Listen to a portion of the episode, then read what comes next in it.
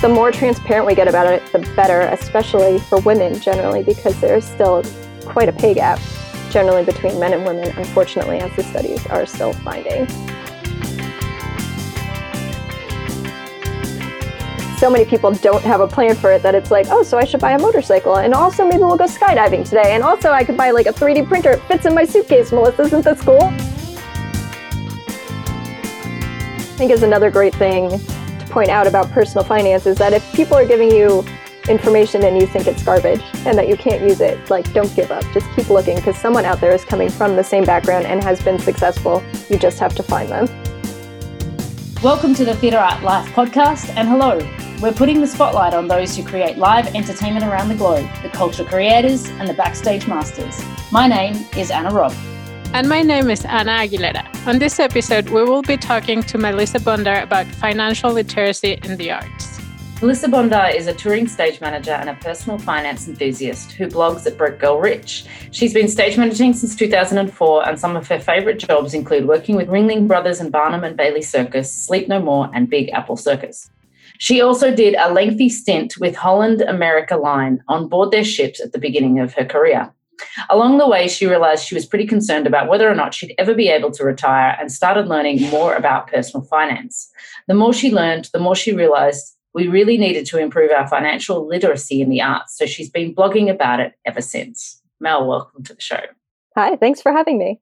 Tell us a little bit about you and the moment that you decided that we needed to get more uh, financially literate. Uh, you did, you decided you needed to get more financially literate in the arts.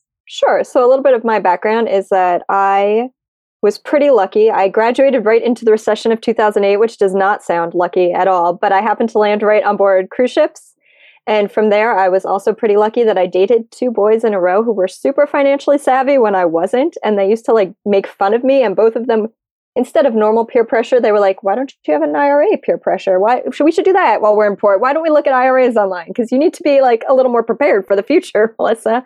And I generally had no idea what any of these things are from like my background, which I thought was like fairly well educated and well rounded. Like personal finance just was never a thing that came up in high school or in college. So all of those things just like honestly just a pile of luck after luck put me on on a good financial path to get started. And then I went to grad school where I took out about $30,000 in loans, which was just awesome. So graduating from there, I wound up back on cruise ships paying it off. And then I wound up in the job that I went to after cruise ships, which I didn't really love. And there was a day that I had that was one of those really great days at work where you just like why do I do this? Why have I picked this career? This is the worst idea I've ever had. And I was like, well, I'm going to leave. Like, this company is like really rough and like this job is not worth it. And I realized that I couldn't because I had to pay off my student loans and it felt like the company owned me. And I got really upset about that, even though I, I had been making like pretty good choices and I was paying the loans down and doing everything essentially right. I like had really limited my options in life by taking them on. So I realized that even though I had these few good influences who helped me make a couple of really lucky good choices in the beginning, that I really sort of had to take a lot more responsibility for my personal finance state, and that I really didn't ever want to be trapped in a job that I couldn't leave again. And I started to teach myself more about personal finance. And as I did that, I realized there weren't a lot of resources out there at the time, especially about 10 years ago now, for people in the arts. It was a lot of like, well, you know, here's recommendations for nine to five people who have weekends and know what their schedule is and know what they can expect to make. But fortunately, I fell into more of the blogging world, which has representation from just all over, which is really why it's kind of awesome. And started to find some other people, a few people who worked in the arts and a few people who were freelancers and other things and how they were making their money work. And that sort of got me started on a path to blogging myself about what I was doing, especially because I had always been curious about what stage managers make, which is um, what I do. And I felt like no one was ever giving me clear answers on it. So I made it my goal that maybe I can't give you the answers on what all stage managers make, but at least I can tell you what I make and how I'm balancing my money. And that's kind of where I got to where I am today. Amazing. Do you think that because uh, you didn't, you weren't educated at any point up till that moment, that it should be a part of a, a curriculum as part of your tertiary education or even high school education, no matter what career you do? Oh, yeah, absolutely. I mean, I think for a long time it was when you look back into what home economics used to be, a lot of it included basic things like how to balance a checkbook and what savings accounts are and a little bit of how like re- even planning for retirement works. And that's kind of been phased out of education these days. So there's really no resources for that. I mean i remember a project when i was in like seventh grade where we tracked the stock market for a week. And really all we did was play this game where you kind of guessed at stocks and the class competed to see who made the most over the course of a week which doesn't teach you that much about stocks to begin with and also gives you the wrong idea about like stocks are kind of a game which in a way they could sort of be perceived as that but that's they're they're a really useful tool for long-term planning as well but you don't want to look at them just like they're a game generally and i actually think i really think colleges especially would benefit for people who are going into the arts to do a class specifically for personal finance in the arts because i think if you choose this path there are a lot of different obstacles that a lot of people don't encounter and and some interesting benefits that you could really take advantage of and maximize because of choosing this path that aren't discussed that often. So I think like a whole class to that would really help everyone graduating because a lot of us we talk about the starving artist myth so much and I think that's really played up over time and sort of romanticized. And in a way, if you choose a path in the arts, you just sort of accept that you're going to be poor, sort of. And that's not what the truth of it has to be, but we don't talk about that. Mm, I can totally identify with that, you know, because I also didn't get any of that training and had to sort of discover and fumble my way through working into freelance. And you know it's tough. And you know you want to have money in your bank account so you can pay the bills. And then you know i didn't have any kind of forethought like you to actually start saving for retirement in my early in my 20s you know? So it's something that i'm still catching up on. And now the irony of me working on multi-million dollar budgets and some projects that i'm doing you know and it's all been self-taught because nobody really taught me how to do that. And I, I, I agree with you. I think there's so much to be said about doing so much to be said about doing that you know early and and and understanding it and either yourself or through an educational facility when you started looking for the information on financial literacy you said you found it in through blogs and things like that what was there what realms or what jobs or what careers was had some similarities to the arts that you found resources useful well, some of the first resources that I found really useful were honestly just finding if you don't know anything, any personal finance knowledge is better than none because at least you can read it and go like, ah, I see the point you're trying to get to here. I don't see how I'm going to do that as a freelancer. But that starts to like it teaches you the language that people are using, it teaches you the right things to look for. A lot of times even if the path there isn't the same, the goals are the same for everyone. So if you don't even know what the goals are, you don't even know what direction to head off in really starting anywhere is probably going to be better than where you are right now. A few that I really liked um, Budgets Are Sexy makes things super accessible, and that was one of the first ones that I read. Consumerism Commentary was one that I read back then, and it's archived now. They don't update it anymore. But an interesting thing about that is that it was a website where people would post their net worths. They would uh, like submit them, and the guy there would evaluate them and sort of be like, well, you should improve here. And I can see how you're doing this. And you would learn a lot about them and their lives. So you would learn what careers they had, what their average income was, and how they were getting to these net worths as well when you would read each post. So while the whole website didn't apply, that was one of the first ones that made me think like, oh, different people from different walks are still succeeding anyway. So like, let's keep looking. I really like StephanieO'Connell.com. Um, it used to be called The Broke and Beautiful Life, and she's an actress. So that was one of the first ones that had like a direct connect Budget and the Beach is a freelance videographer, and she deals a lot with very different um, income levels. So those were some of the key blogs that I read. I also really like, there's a book called Money Girl Smart Moves to Grow Rich. And it's just a very basic personal finance book, but everything is, it tells you about what the thing is that you didn't know before, and then like very clear steps on how to do it. So, like, this is what a budget is, and here's how you can do a budget. And budget is one of the ones that sometimes is hard to apply for us because our income is variable and they don't address that in the book. But if you've never done any kind of budget, it's still useful to see what they are, and that one shows you how to make them. Does the same thing with net worth and with breakdowns of different retirement accounts. So I thought that was a really great primer for the very first time to read, and it's written very conversationally and it's super easy to read. And I also really like The Wealthy Barber is another book, and that's more kind of about why you might want to do this. Like which I think for a lot of people, understanding your why of personal finance can be really motivating to get you to get your act together. So the wealthy barber is about a guy who is just it's a, written in the style of a parable a little bit, but it's about a, a barber who over time the moves that he makes to become wealthy and it sort of makes you feel like if you follow these things, if you can, pretty, you can probably achieve some financial security, which I've found to be true so far. You mentioned that you couldn't find information of what other stage managers make. So, what's your take on being open and transparent about uh, wages in the industry in general? Well, I do also think it's gotten better over time. It's a little easier to find now. Like Glassdoor is actually really helpful, especially if you're applying to a really big company. There's a group on Facebook that I'm blanking on right now because there are about five really big stage manager groups, and one of them has pinned at the top an Excel sheet that people have anonymously been contributing to for the last few years. And there you can find really useful information on smaller theater companies, especially if you're trying to negotiate there. But I think wage transparency really should be more common than it is now. I mean, at least in America, it's illegal to tell people like to say that you can't share your salary. It's up to you. But of course, there's still a stigma attached to that and also there are there's possible fallout when you do it anyway that that might not seem direct but you know becomes direct because we're contract workers so you, there's multiple reasons people can give you for not rehiring you or they cannot even give you a reason. They could just go a different path which is totally valid and allowed. So you generally don't want to give people reasons to do that. But again i think the more transparent we get about it the better especially for women generally because there's still quite a pay gap generally between men and women, unfortunately, as the studies are still finding.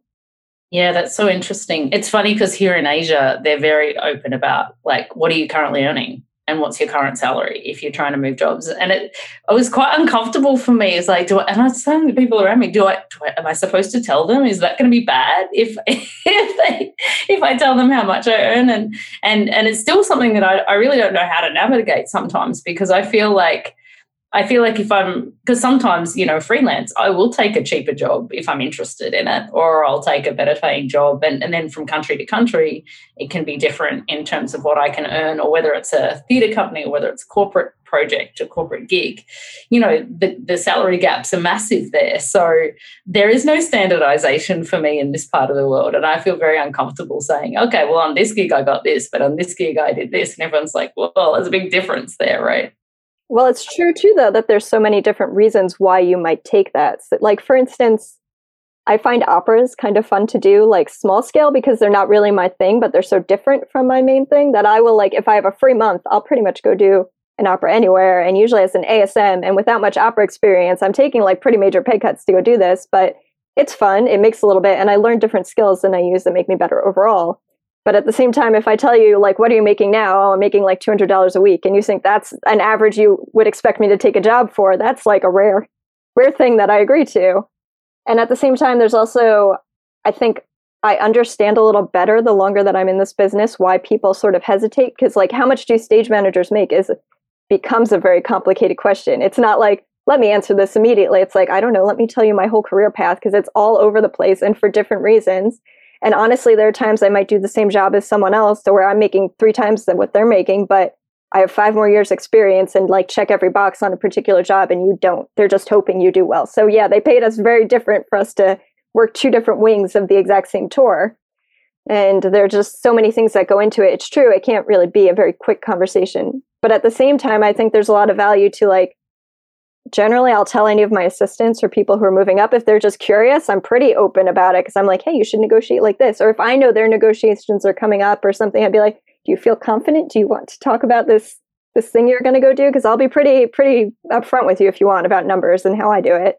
But I think just opening that door sometimes can make it easier for others to know, like, I'm someone it's safe to talk about salary with if you want. I can be pretty blunt and open lately, especially in the Middle East, what I started doing was okay, so what I want to make is this much. I'm not going to tell you how much I'm currently making, but if I do this project, I want this much money.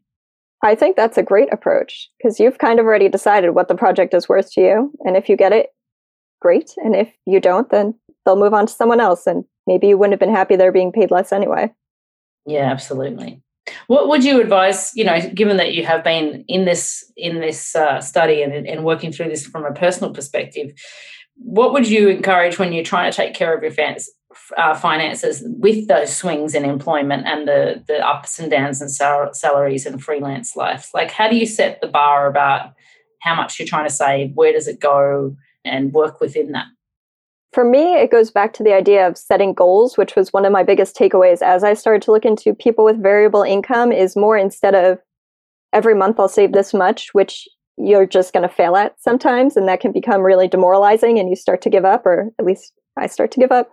I set like goals for what I want to achieve over a longer period of time. So, for instance, my emergency savings were a really important goal to me, especially because of this career and because for me, emergency savings sort of equal freedom. So, the larger I manage to get my emergency savings, more so than even I get peace of mind for the emergencies that can happen at times, but also I think it gives me more career wiggle room than some other careers necessarily need.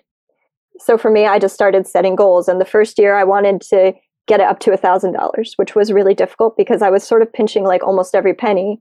But the thing about $1,000 is that if you don't already have a side hustle, it's fairly side hustleable. So all you have to really do is start for most people, not everyone, but most people can cut some corners, become a little more frugal, look for some little thing that they can do maybe like once a week or once a month on the side, and you can probably hit $1,000 over a year. And from there, I just sort of kept upping my goal. And I was fortunate that the year that I started saving things, I was living in New York City as well, which was really expensive. And I went back out on tour after a year. And touring is one of the best ways to save money that I could recommend to anyone in the arts, especially if you're housing and your food and you're getting a per diem. You can probably save quite a bit and pay down quite a bit or put to the side. So I just kept setting goals that were higher and higher. And I knew all along that my long term goal was to have a full year's salary in my emergency savings, which still hasn't happened. But I am about halfway there. And that gives me all sorts of wiggle room in what gigs I'll take. And along the way, I had to be really strict initially about I need to make X amount every week. So, like, I generally would not take a contract at less than $700 a week when I started this because I did all my expenses and figured everything out, knew that was what I had to make. Some contracts pay more, which is nice then because then in my next contract I don't quite have to make 700 even though I still want to because I know that from the previous one. And I just kept doing that over time. And I was lucky that I pretty much kept landing contracts in this range or higher so that over time just kept giving me more and more wiggle room to take other jobs that would help me grow, like the opera things or different opportunities that came along that might not pay as much. For me, also, though, I sort of put a limit on them. Like, I wouldn't do a six month tour at $200 a week, is not happening. But for the little filler things, I'm really happy that I can take things that help me grow, even if they don't pay as much. And then what about retirement? How do you plan for that? Well, I'm American, which I don't know if that came up because that's definitely going to factor into anyone listening from another country. But for me, I started with an IRA just because it was concrete and easy and had a fairly low limit, like $6,000 a year is still an awful lot of money to put away. And it was more than I could do at first, but it didn't seem like impossible. So I would also recommend possibly looking into that because anyone can open an IRA. There are income limits, but that means you just have to be making less than something like $80,000. So for most of us, not a problem. So, and then between that, I had to decide between a traditional or Roth. And a traditional pretty much means you get the tax benefits now. I got, I could deduct what I contribute each year in my taxes. But personally, I went for a Roth just because my personality is that I would rather deal with all of the hard stuff up front and have like an easier time in retirement where I'm not paying taxes. And you can look at a lot of numbers to try to perfectly optimize that. But I think we lose a lot of time trying to make perfectly optimized choices when just taking the next step forward gets you further in the long run. So I did that. And now, a couple of years ago, I realized that I qualified for an HSA, which is a health savings account. And I think those are kind of amazing because you can use them now for medical emergencies and medical expenses if you have to, or you can access them later. So currently, my main like retirement plan is maxing out both of those each year whenever I can. Uh, actually, self-employed people also can apply for a myriad of retirement plans that are specifically for self-employed people that will let you save more. So if you have more than this small amount, you can look into them to put away even more for retirement.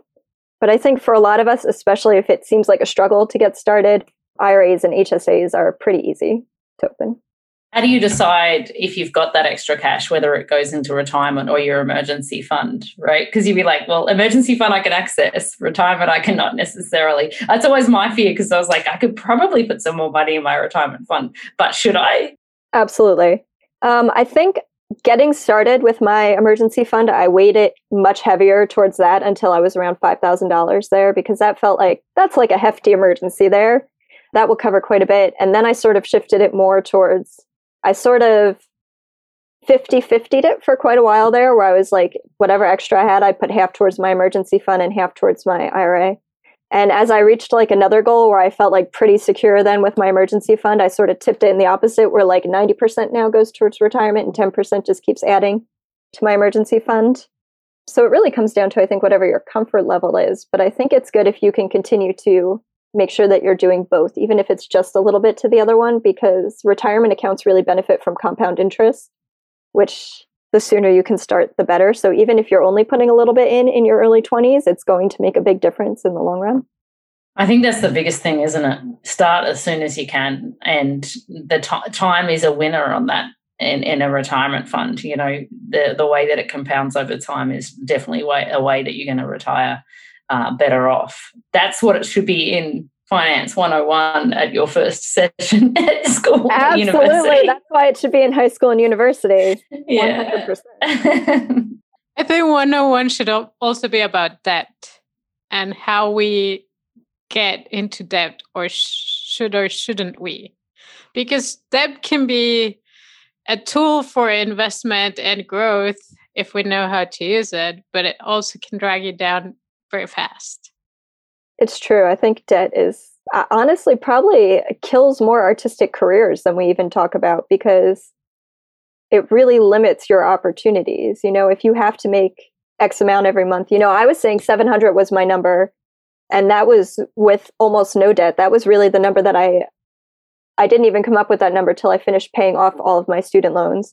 And I hypercharged it those in 2 years between cruise ships and touring with a circus and if I had had to deal with those as well as like what I thought I had to make, I would have had to be making more than a thousand dollars a week. And honestly, like what I recall from starting out as a stage manager, there's no way I'm making more than a thousand dollars a week. That's probably not going to be your first gig right out of college.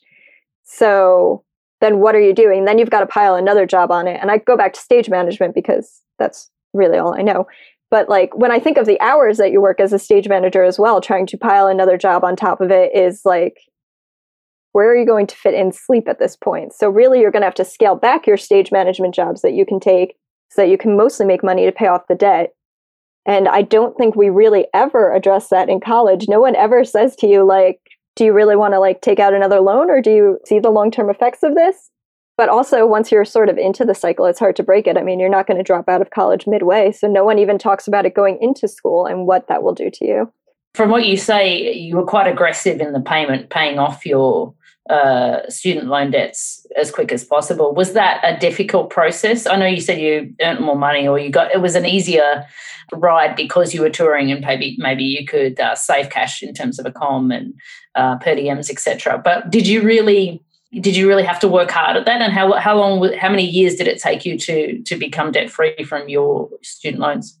Oh, I was super intentional about it. I did not realize how much I hated debt until like I walked out of school and like felt like I was like being crushed under a rock. And I think some people handle that better and can like function like that and I just really like couldn't. I like the number was killing me. So for me it was like I pretty much paid my minimum bills and every all the rest of my paycheck went directly to debt. Actually at the time I had a very small emergency fund, like maybe a thousand dollars. And I it, just everything went to ah debt not to retirement, not to building up the emergency savings any any further because I felt like I couldn't sleep well. Really, like it really affected everything that I was doing. So it took me one year to accumulate all of that debt and two and a half years to pay it off. And I was also lucky because I had worked on cruise ships for a few years um, after finishing college in the first place, and I had a plan to go back. So even gathering all that debt, I knew which day I would be starting to make money again. I knew how much I would make because I was returning to my old job where they liked me and I negotiated a raise even before I I like came back. So that was all part of the plan is that I knew I also at the time kind of knew that I would probably have to stay on cruise ships the whole time I did it and I had already been at sea for 3 years and was like I don't know how much longer I necessarily want to do this. So let's just go all in. And then I wound up getting the other job that paid like slightly better. So I left ships to do that and continue touring, which still allowed me to put like almost all my money towards it. So I was paying about a thousand dollars a month, I guess, for the two and a half years, maybe a little bit more to pay everything off on a salary of like thirty thousand dollars a year before taxes. So that's impressive. It can be done. And what was that day when you made that final payment? What did that feel like? Oh my gosh, I like danced away from the the mailbox because I went to like an actual mailbox to like mail a real check then.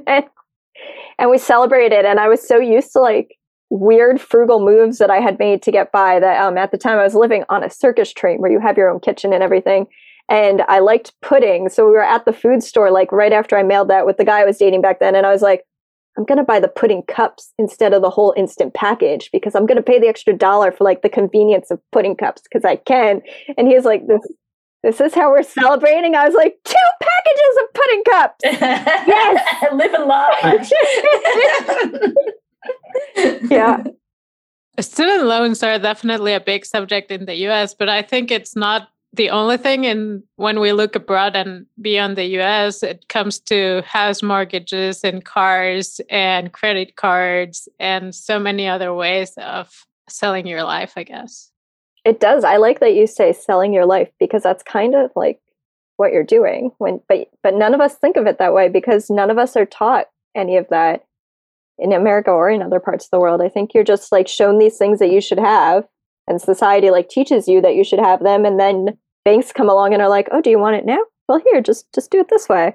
And that's really kind of dangerous. I think that a lot of financial education or the lack of financial education means that a lot of people don't really understand interest either. So i've met like a shocking number of people who are like yeah i paid $900 but i'll just pay it off over the next couple of months. And it's like hey you're going to pay like $1400 over the next couple of months like and you're just going to keep getting stuck if you're if you're not careful with it and I think also the education factor is, is really important because, you know, I've watched people when I've worked on resident shows not particularly make use of their lots of, you know, if you work on a resident show, say a circus show, um, and Anna, you won't know that, like for some people and some performers, they they don't need to come into work till quite late in the afternoon. You know, there's a whole window of opportunity for further education, side hustles, um, and even the money they may earn on the shows could have the ability to um, set themselves up for life if they're smart about it, you know.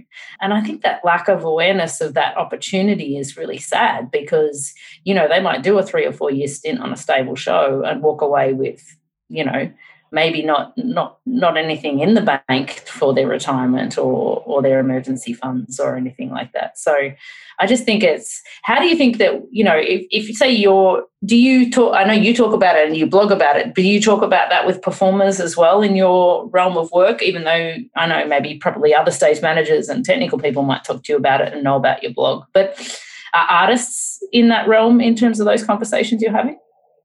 Uh, you know, now that you say it, I can't think I can't think of many that I've had that conversation with. It's usually more that someone like will say something and I will jump into the conversation where they finally figure out that I care quite a bit about personal finance. um, but I don't think that I necessarily, now that you say it, it seems like something that should absolutely be a part of like orientation at a, at a new company or something. Like we also have personal finance resources available to you. And like, here's some suggestions of like ways you might want to consider spending your time here. Never done that. And that's really great idea we had a we had an uh, one of the artists who was very financially savvy at the show that I worked on uh, hold a few workshops after uh, shows for a, few, for a few weeks in a row just to t- talk about managing a personal budget and doing exactly what you uh, talk about. And I remember people saying like, I had no idea I wasn't doing any of these things. I had no idea I should be doing these things. And I was like, wow, you know, it's not just it's all of us. we really all need to be like a little bit more savvy, you know. it's crazy. It's true, it is all of us. When you started to talk a minute ago about like they could spend their morning side hustling and everything, I thought you were going to go down a different path because my head immediately jumped to like all of my many coworkers, both actors and technicians over the years, who it's like, oh, but I bought this toy and I have now this thing. And like that's where like so many people's money goes. Cause to them, like when I talk about what a benefit touring can be because you have so much extra money like you do. To me it's not extra money. It's money that's like oh retirement savings and emergency funds because i have a plan for them. I've so many people don't have a plan for it that it's like oh so i should buy a motorcycle. And also maybe we'll go skydiving today. And also i could buy like a 3d printer. It fits in my suitcase melissa. Isn't this cool? And i'm like oh, okay. Well, Is that really necessary?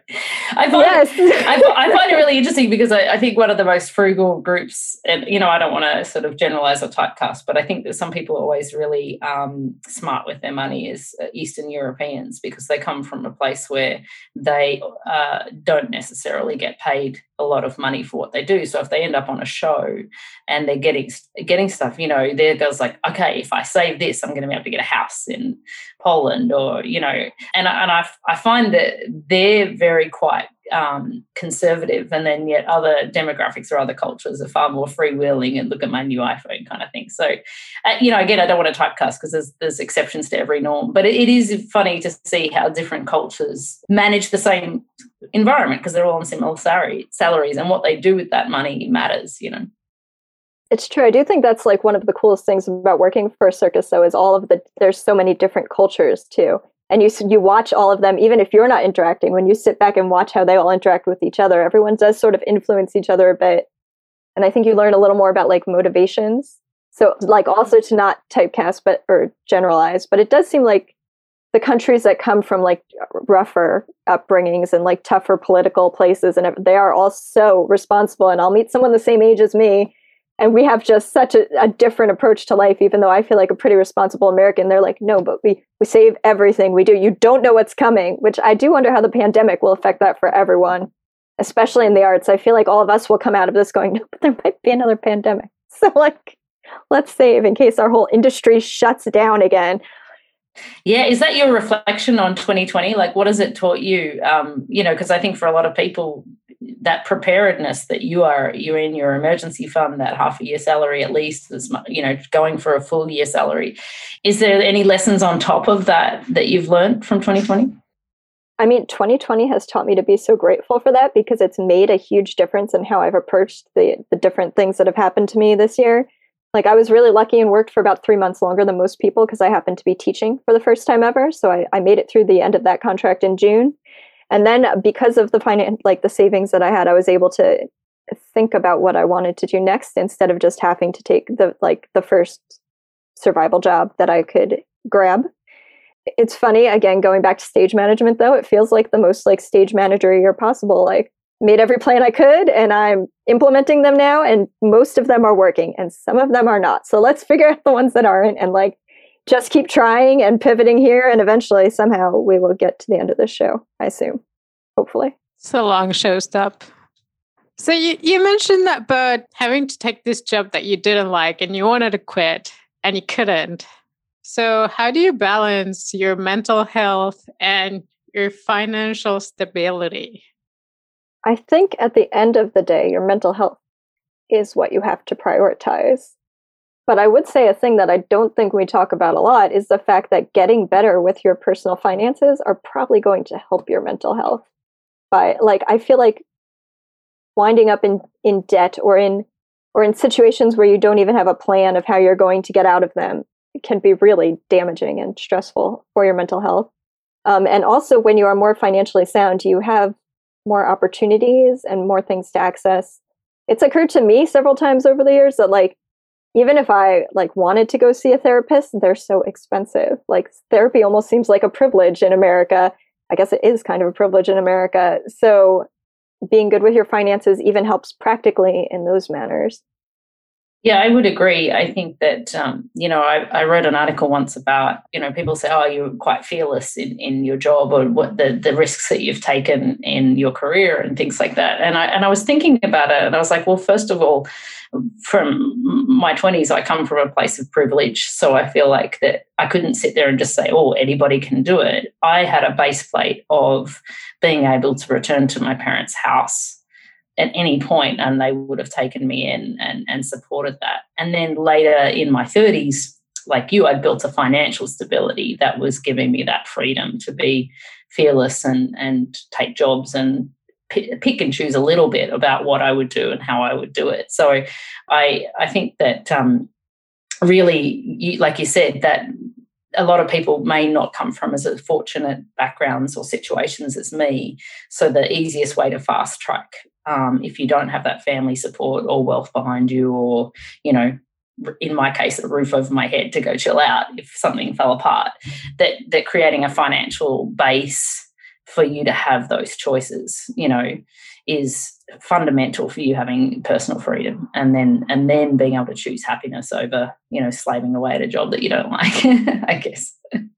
Yeah absolutely and I feel like I actually come from the same background. I definitely have a family that I can bounce back to anytime that I need to. And even if I don't need it, that kind of privilege is has been so impactful that when people don't have that, I feel like like we have to start from scratch. Like I'm not even sure I can really even give you advice, but maybe together we can find someone else who can because there are people out there who have succeeded in this field from every walk, which I think is another great thing to point out about personal finance is that if people are giving you information and you think it's garbage and that you can't use it, like don't give up. Just keep looking because someone out there is coming from the same background and has been successful. You just have to find them. Ooh, that conversation about privilege is a whole other conversation that has so much impact on how we succeed and how we work our way through the industry. I think from 2020 we can we can learn that both things we mentioned, mental health and financial stability are huge and are hugely overlooked in our industry, especially because a lot of people are freelancers.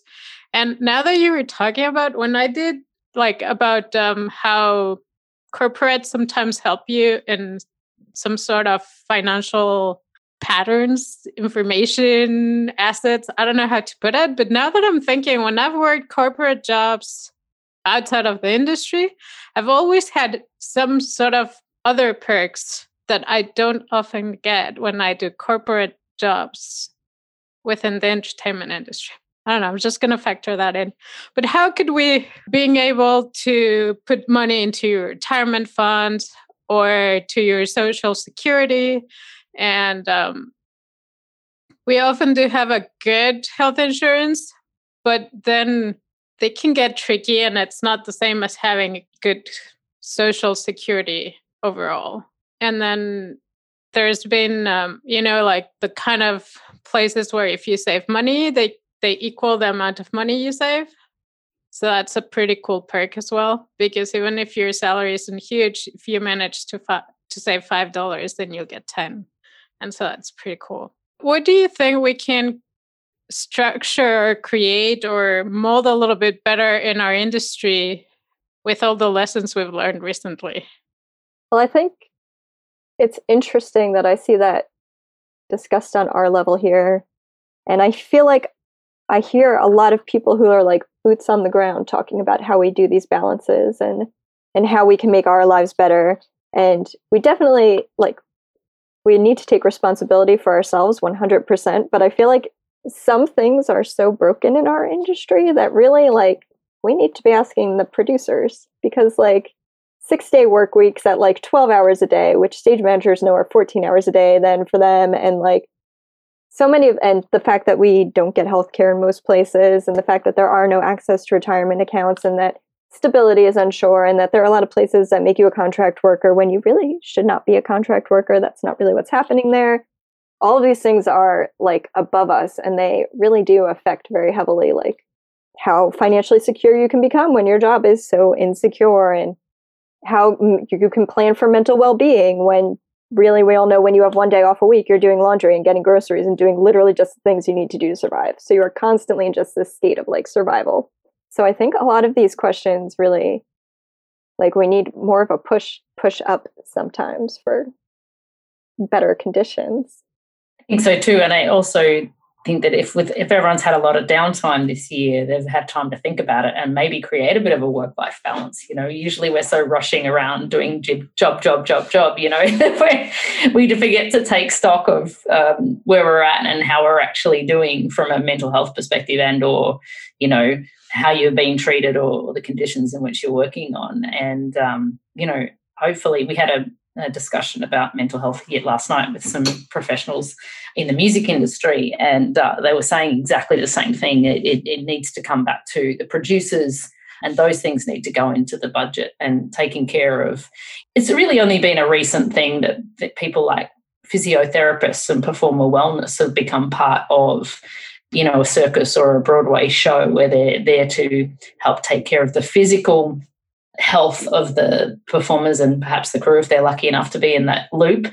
But now I think like I think over time and my hope is that that in the future there'll also be that mental health support person in in in a company and or in a you know in a group of people that is part of the tapestry of a company and, and it's a normalized thing to have somebody that's like okay let's take care of these hours let's take care of the overtime let's take care of whatever this balance is. But you know i wonder also if that's a pipe dream because really when we come back to the industry i think there's going to be lesser budgets and tighter you know tighter crews for a while right now until you can turn that entertainment industry back into a profitable money making uh, endeavor you know? And if people are not traveling and you know coming in to say new york city to see broadway shows then where's the where's the money that's going to foot all those shows to come back you know?